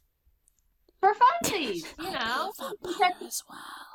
Oh, she might be a vampire, a vampire sea witch, because we're all vampires all the time. Yeah. Yes. So she might be a vampire heck too. not? Why the heck Yeah. not? Why the heck not? Yeah. So yeah, we're yeah, and I don't don't want to be in service to anyone. See the the previous comment about taking the legs and run. Amanda, I I feel like you have the same response. yeah. Yeah. I'm going to become one with the sea because then I will be beautiful and terrible and be able to be like cause shipwrecks and gain power and I might be entering into servitude for X amount of time, but eventually I'll overthrow the bitch and I will be the sea witch you'll be making some bargains with. Yeah, I just you would be an excellent sea witch. I could see you as in that. yeah, I just want to. I just want to be a monster, so. You can be my kraken. Thanks. All right. I with it? yeah, I really just I really just feel like would you rather should have ended taking the legs and running. That just should have been the end. We should have just been like, you know, done. There is You no can more. cut that out. You can you can cut that other stuff out. yeah, just end it. know. Just end it there. That's all. That... Just end it. Bye, folks. End call. That's the end. Okay. Um, favorite final thought quote. What have we got? Some good Annie, do you ones. want to go first? I would, huh? Do you want to go first? I feel Sure. like you should. I was singing. You were caterwauling.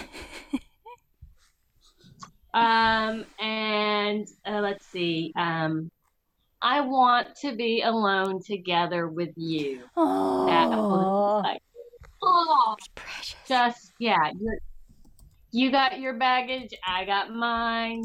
We'll just come together and we'll care. I'll carry it. It'll be awesome. Um, let I, I love the. I've got two, and they're kind of the same. But I like the. Um, um, he had a merman who'd never left the side of the sea, who had a bounty on his head, a forbidden magic under his skin, a family in mourning, a snake in his household, a kingdom on the brink of war. and he had more to think about than puffs of breath skirting across the skin of his neck and a lean body pressed against his back. So I like the listing of all the things, and then there, then my last one is they kissed and kissed, and Tal would have thought it was a fairy tale if not for the sand in his collar, the water in his boots, and the ache of his body. But he wouldn't trade it for anything else because you know the, the the sea looks all romantic and everything until you get sand in your delicate bits. Nobody likes it chiefs. no. No, yeah. So yeah, Do you want to? Hmm. Do you want to share yours, Claire? I have four quotes. Okay. Yes, four. Three f- for fun and one not. Okay. The first one's Garrett. Know what is comforting? Mead and ale and companionship. Good. Tal, I make exceptions for myths from the sea. Oh yeah, you do. Everyone will make an exception for a myth from the sea. Mm-hmm. And then my favourite Athlen quote. Well, you're nice to look at. Of course I am. I'm a woman. He winked. Of course I am. they're pretty. They're always pretty. Yeah. and Tal's life lesson throughout the entire book is now we must control the narrative. And I Mm. like that. I like the idea of taking control of the narrative, especially, you know, in you know, modern world is so crappy in a lot of respects. That sometimes you've gotta try and grasp it and take hold of it and change it to what you need it to be. Sometimes you got to take the legs and run. Sometimes you gotta take the legs and run. the legs run. what have you got? I feel like I feel like all of mine are just kind of precious this time. Well, you've got to have your cinnamon rolls and your California Yeah. rolls. Um, she'd known about Tal even before he told her that he was attracted to the athletic squires and the beautiful ladies of the court and those who identified somewhere in between. She'd merely smiled and cupped his reddened cheeks in her jeweled fingers and told him he was fortunate to have so many people to choose from for his potential spouse when and if he wanted one and whoever he did choose would be lucky to have him. That is the most just wonderful, lovely thing in this book. Yeah, That that just it just gives you all the feels and touches your heart because really- it's just so Yeah. wonderful. Yeah. I want to live in that world. um, I also like we were wrong to think your soft heart was a weakness. Yeah. And also, the world isn't kind, but that doesn't mean I can't be. It's true. I Don't be a know, I. I know they were all precious this time. I, s- I, I don't know. I don't know what's wrong with me. Just picked precious. Something's things. knocking at the, the, the, the door of your heart and going, hello, Hi, hello, hi, delivery. hi there. Hey, hey there. You you can you know we can go back to spooky soon. I we need to. We need Next week, don't worry. Actually, we're gonna go back to dark when we talk when we for next vampire book club because it went dark. Yeah. Okay. Okay. So we'll be back there. Okay. It's fine. Um, Next month's Halloween month. this is the first month of Halloween, though. September is the first month of Halloween. It is. All right. Um, if you liked this, try this. What are we suggesting? We're gonna slide in there. It's not our not our official one, but uh, for a merman, you really need to read Gail Carriger's Marine Biology. Uh, Marvin the Merman is delightful, and then just read all the read the entire thing. But my official one, my official choice is because as soon as as I thought you it was like, oh, you got to pick a if you like this, read this. The Gentleman's Guide to Vice and Virtue by Mackenzie Lee. I, but you have to go with the audio because even she says don't read my don't read the print copy of my book. Go get the audiobook because it's so wonderful. Yeah. Um, it's Christian Coulson. Oh, Christian Coulson, I love you. And I watched an interview with him um, before the last book in the in the, that series came out, and he talked about the different ways that he did the narration, about how that when he does uh, Monty, he gets all like laid back and all like does it, and then Percy is like that. Yeah, so he has like even the way he sits whilst he's recording features into it. So, but yeah. So, um, this is the uh, description is uh, off of the author's website. Henry Monty Montague was born and bred to be a gentleman, but he was never one to be tamed. The finest boarding schools in England and the constant disapproval of his father haven't been able to curb any of his roguish passions, not for gambling halls, late nights spent with bo- with a bottle of spirits, or waking up in the arms of women or men. But as Monty embarks on his grand tour of Europe, his quest for a life filled with pleasure and vice is in danger of coming to an end. Not only does his father expect him to take over the family's estate upon his return, but Monty is also nursing an impossible crush on his best friend and traveling companion, Percy. Oh, Percy. Still, it isn't in Monty's nature to give up. Even with his younger sister Felicity in tow, he vows to make this year long escapade one last hedonistic hurrah and flirt with Percy from Paris to Rome. But when one of Monty's reckless decisions turns their trip abroad into a harrowing manhunt that spans across Europe, it calls into question everything he knows, including his relationship with the boy he adores. It is delightful. It has romance and pirates and swashbuckling and and all sorts of shenanigans. It's just it's just one of my favorite things. And as I say, it is one that I love in audio. And so I don't even have a print copy. I just I have the audiobook. Um, the entire series is kind of along the it's a trilogy. I'm sorry. Um, there's more pirates in the second book, which is the sister story, and Mhm. so it has a woman's narrator. And then the third book goes um, to the third son, and it goes back to um, Christian Coulson. So, and Percy and Monty are somewhere in. That's wonderful. But yes, The Gentleman's Guide to Vice and Virtue. I'm really glad you picked that one. And I honestly thought Claire was going to read that one. I thought she was going to pick that one. So I'm glad I'm glad that you picked that one. I was gonna, I really was gonna, but I had an inkling that I was gonna be Annie pick that one because of conversations that we've had about it. Yeah. Uh, yeah, I because I've like talked about it billions of times. Uh, when people when I when you get to talking about books and there's a pirate, the Gentleman's Guide to Vice and Virtue. Which has been covered on this podcast. It has has been. Was it in the before times? Yes. It was in the before. However, Felicity's book has me on it. It, It has me in it. it does. It's wonderful. It was my first It's ever appearance first? on the podcast. First time to be on the show. I was in the Would You Rather's. All right. Claire, you want to share yours? Yes.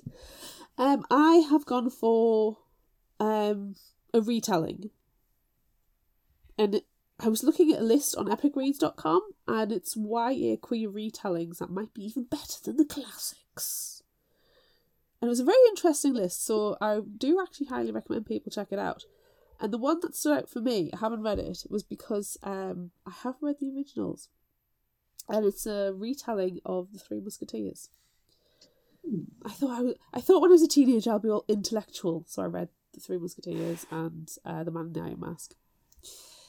And this one is called One for All by uh, Lillie Lainoff, and the summary is from Blackwolves because it's shorter than what was on the white bigfreaks.com. And mine was long. It was like oh no, I just I get lazy when I'm reading these, especially because there's a lot of French, and I, as Mademoiselle Monteroli Monteroli said, I have the worst French accent.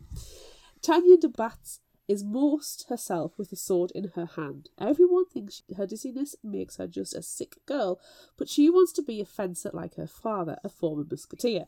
Then Papa is mysteriously murdered, and as his dying wish, he sends Tania to finishing school.